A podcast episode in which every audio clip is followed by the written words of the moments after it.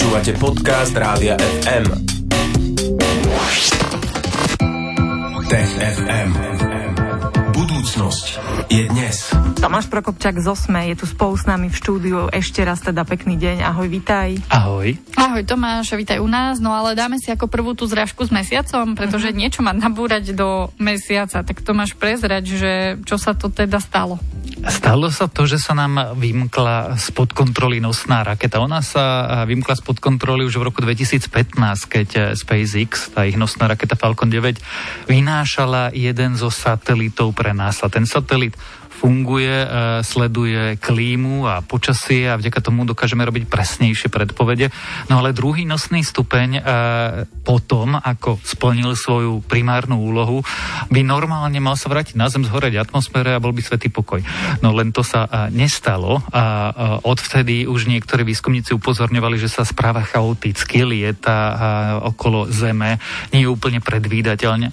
No a v januári podľa všetkého, teda my, my už dnes vieme najisto, že preletel okolo mesiaca, čo zmenilo e, obežnú dráhu tohto telesa a smeruje e, ku kolízii práve s našou prírodzenou družicou. Uh-huh. A vieme, prečo sa to stalo? Stalo sa to preto, že e, nezbehli všetky manévre tak, ako mali zbehnúť, pretože jedna vec je urobiť dráhu a vyniesť objekt, napríklad satelit, tam, kam má byť vynesený, no ale potom ty aj tú nosnú raketu potrebuješ ako keby nasmerovať, alebo teda vymysleť celú tú trajektóriu tak, aby dopadol dopadol tam, kde má napríklad eh, horel niekde nad oceánom a aby trosky potom dopadli do mora a vlastne neohrozili nič. No ale keď sa táto časť, ktorá je z pohľadu nákladu menej dôležitá, ale stále dôležitá, nepodarí, tak ten objekt eh, začne žiť ako keby vo, vesmíre svojim vlastným životom. No a tentokrát sa vlastne tie pravdepodobnosti stretli tak, že eh, nakoniec bude smerovať do mesiaca. No a aká je tá predpoveď, Tomáš, že kedy k tomu nárazu má dôjsť? Stane sa to v marci a predbežne sa teda na základe softveru predpokladá, alebo teda kalkulácií, že to bude 4. marca. My to bohužiaľ zo Zeme nebudeme môcť eh, dobre pozorovať, pretože eh, táto nosná raketa alebo stupeň nosnej rakety narazí do odvrátenej strany mesiaca. Našťastie ale máme satelity, družice, ktoré okolo mesiaca krúžia, či už eh, Indickú alebo Spojené štáty, tam majú misiu No a potom nakoniec možno aj vyťažíme nejaké vedecké údaje z tejto zrážky. Uh-huh. Uh, ako to vedci zistili? Vedci to zistili tak, že je to trošku náhoda a trošku hobby. Bill Gray, taký americký astronóm, sa profesionálne venuje tomu, že sleduje asteroidy a vyvinul program, ktorý vlastne automaticky prechádza dáta a zaujímavé objekty, ktoré sa správajú zvláštne alebo majú chaotické obežné dráhy, ten program na ne upozorňuje. Zároveň on už v roku 2015, keď sa vedelo, že ten nosný stupen tej SpaceX sa sa nespráva tak, ako sa má správať, sa začal zaoberávať ako hobby týmto telesom, lebo na obežnej dráhe sú 10 tisíce rôznych e, kúskov vesmírneho odpadu, no ale jeho tento viacej zaujímal. A teraz na základe e, pozorovaní pôvodných v roku 2015 a toho, že zistil, že v januári to teleso preletelo okolo mesiaca, to náhodil všetko do toho programu, ktorý používa profesionálne na rátanie dráh asteroidov a planétok. No a z toho mu vyšlo, že 4. marca to teleso rýchlosťou 9000 km za hodinu narazí do mesiaca. No a čo bude potom? Aké budú dôsledky? Zostane kráter, pretože tá zrážka je relatívne veľká, ten nosný stupeň má 4 tóny a relatívne rýchlo narazí do mesiaca. No a my potom budeme sledovať jednak vyvrhnutú horninu a potom sledovať aj ten kráter. Samozrejme, asi to nebudeme sledovať naživo, pretože aj tie družice, ktoré lietajú okolo mesiaca, nie sú v takej pozícii, že by tú zrážku mohli naživo sledovať, ale teda nasnímkujeme miesto pre zrážkou, nasnímkujeme tie miesta po zrážke. No a vesmírny geológ biológovia, ktorí sledujú aj zloženie mesiaca, ako sa správa to teleso, aj ako zrážky zanechávajú po sebe stopy, budú na základe týchto dát môcť robiť vedu. Uh-huh. ale neohrozí to nejako mesiac ako taký, povedzme nejakú jeho trajektóriu alebo niečo také? To nie. Našťastie to teleso je veľmi malé, akože z pohľadu toho, aký obrovský je mesiac a aký malý je ten nosný stupeň.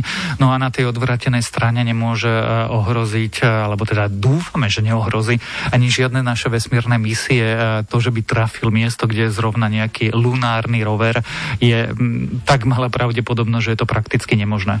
Čiže našťastie v tom nešťastí e, sa nič e, nepokazí ďalšie, okrem teda toho, že e, omylom trafíme náš mesiac. Uh-huh. Budeme to sledovať a informovať vás a vo vesmíre zostaneme ešte aj v nasledujúcej téme. Pretože našli veľmi čudný objekt vo vesmíre, nevieme zatiaľ, o čo ide, ale napriek tomu sa my v TFM na tento objekt pozrieme. Tech FM. Toto je Rádio FM a momentálne sa nachádzame v rubrike Tech FM. Tomáš Prokopčak z Osme je tu stále spolu s nami. Našiel sa vraj veľmi čudný objekt vo vesmíre a nikto nevie, čo to je. Napriek tomu sa teda o tom budeme rozprávať, môžeme polemizovať. Čo teda vedci objavili, ak sa to dá povedať, Tomáš? Zvláštny signál je e, tá vec, ktorú vieme. Tiež vieme, ako sa správa, že zhruba každých 18 minút sa rozžiari na minútu. Uh, to znie veľmi jednoducho, ale z pohľadu astronómie alebo rádioastronómie, to, čo som práve povedal, je úplne nezmysel. Pre jednoducho nepoznáme žiadne teleso v kozme, ktoré by sa takto malo správať a nerozumieme tej fyzike za tým, prečo by sa takto malo správať.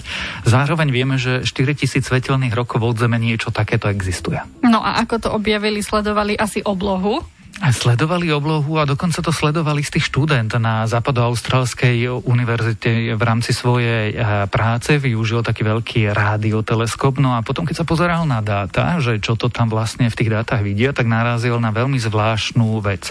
My pulzári poznáme. Poznáme objekty, ktoré blikajú. A oni sú dokonca veľmi dôležité, lebo ich používame často ako štandardné sviečky a vďaka ním vieme odhadnúť, čo je ako ďaleko vo vesmíre.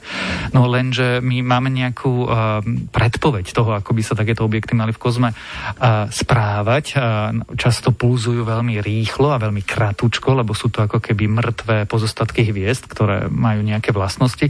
No ale doteraz sme nenašli žiaden objekt, ktorý by nie, že každých 18 minút pulzol, takých objektov poznáme viacero, ale že by ten puls, tento vyžarovanie energie smerujúce smerom k Zemi, ak by sme ho nezachytávali, bude trvať až minútu, je veľmi zvláštne a prieči sa tomu, aby sme to vedeli vôbec vysvetliť. Mhm, prečo sa to prieči? Prečo je to také záhadné? Pretože my poznáme nejaké typy objektov. Vieme, čo je pulzár, vieme, čo je magnetár, vieme, čo je neutrónová hviezda a na základe fyziky v pozadí vieme odhadnúť, ako by sa mal správať, ako často by mali pulzovať, koľko energie potrebuje to teleso, aby tie e, pulzy boli také, ako boli, aké tam musia byť vlastnosti, aké tam musí byť silná magnetosféra, aká tam musí byť gravitácia, čo sa tam deje v rádiovom infračervenom e, žiarení.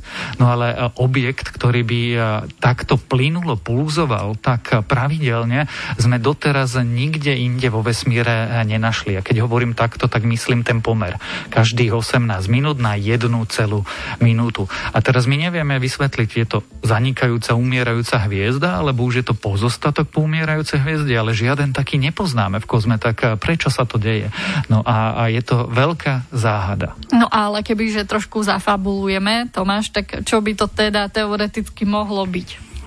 Hovorí sa vo vede, že mimoriadné tvrdenia potrebujú mimoriadné dôkazy, čiže ale v tomto okamihu nevieme vylúčiť vôbec nič, lebo vo vede sa zároveň hovorí aj také Sherlocko Holmesovské, že keď vylúčite všetko nemožné, tak vám napriek tomu, že ten zvyšok je akokoľvek nepravdepodobný, je vysvetlením. Čiže v tomto okamihu nevieme povedať vôbec nič. Samozrejme, najpravdepodobnejšie vysvetlenie je, že je to nejaký exotický typ hviezdy, ktorý sme ešte e, nevideli v kozme, či už v procese zániku, alebo už po zániku, alebo na ceste k pádu do čiernej diery, ako keby toho objektu. No ale keďže my si tu môžeme dovoliť špekulovať, tak pokojne to môže byť objekt, ktorý je nejaká vesmírna boja alebo maják, ktorý trebárs niekto vytvoril. V tomto okamihu to zatiaľ nevieme vylúčiť. Uh-huh, čiže môže to súvisieť aj so životom inde vo vesmíre? tak trochu? Samozrejme, žiaden vedec by ti toto nikdy nepodpísal a ja to dám len ako poznámku počiarov, ale stále platí. Čo nevieme vylúčiť, je stále legitimná hypotéza. A keďže to stále vylúčiť nevieme, tak aj keď je to veľmi, veľmi nepravdepodobné, tak eh, kto vie? No, môže to byť aj takýto umelý majak. Môžeme snívať. Možno uh, umelý majak mimozemšťanov, možno o tom sme sa rozprávali v TFM do tejto chvíle. Riešili sme čudný objekt vo vesmíre, ktorý sa našiel. Tomáš Prokopčák eh, nám niečo porozprával o tejto správe a tiež o náraze rakety od SpaceX do mesiaca. Tomáš Tomáš, ďakujeme ti a aj o týždeň sa na teba tešíme. Vo štvrtok po 15. prídeš Prídem rád. Príde Tomáš Prokopčák z Osme a buďte naladení aj vy. Tomáš, ahoj. Ahoj. Tech FM. Stream, živé vysielanie a playlisty nájdete na www.radiofm.sk.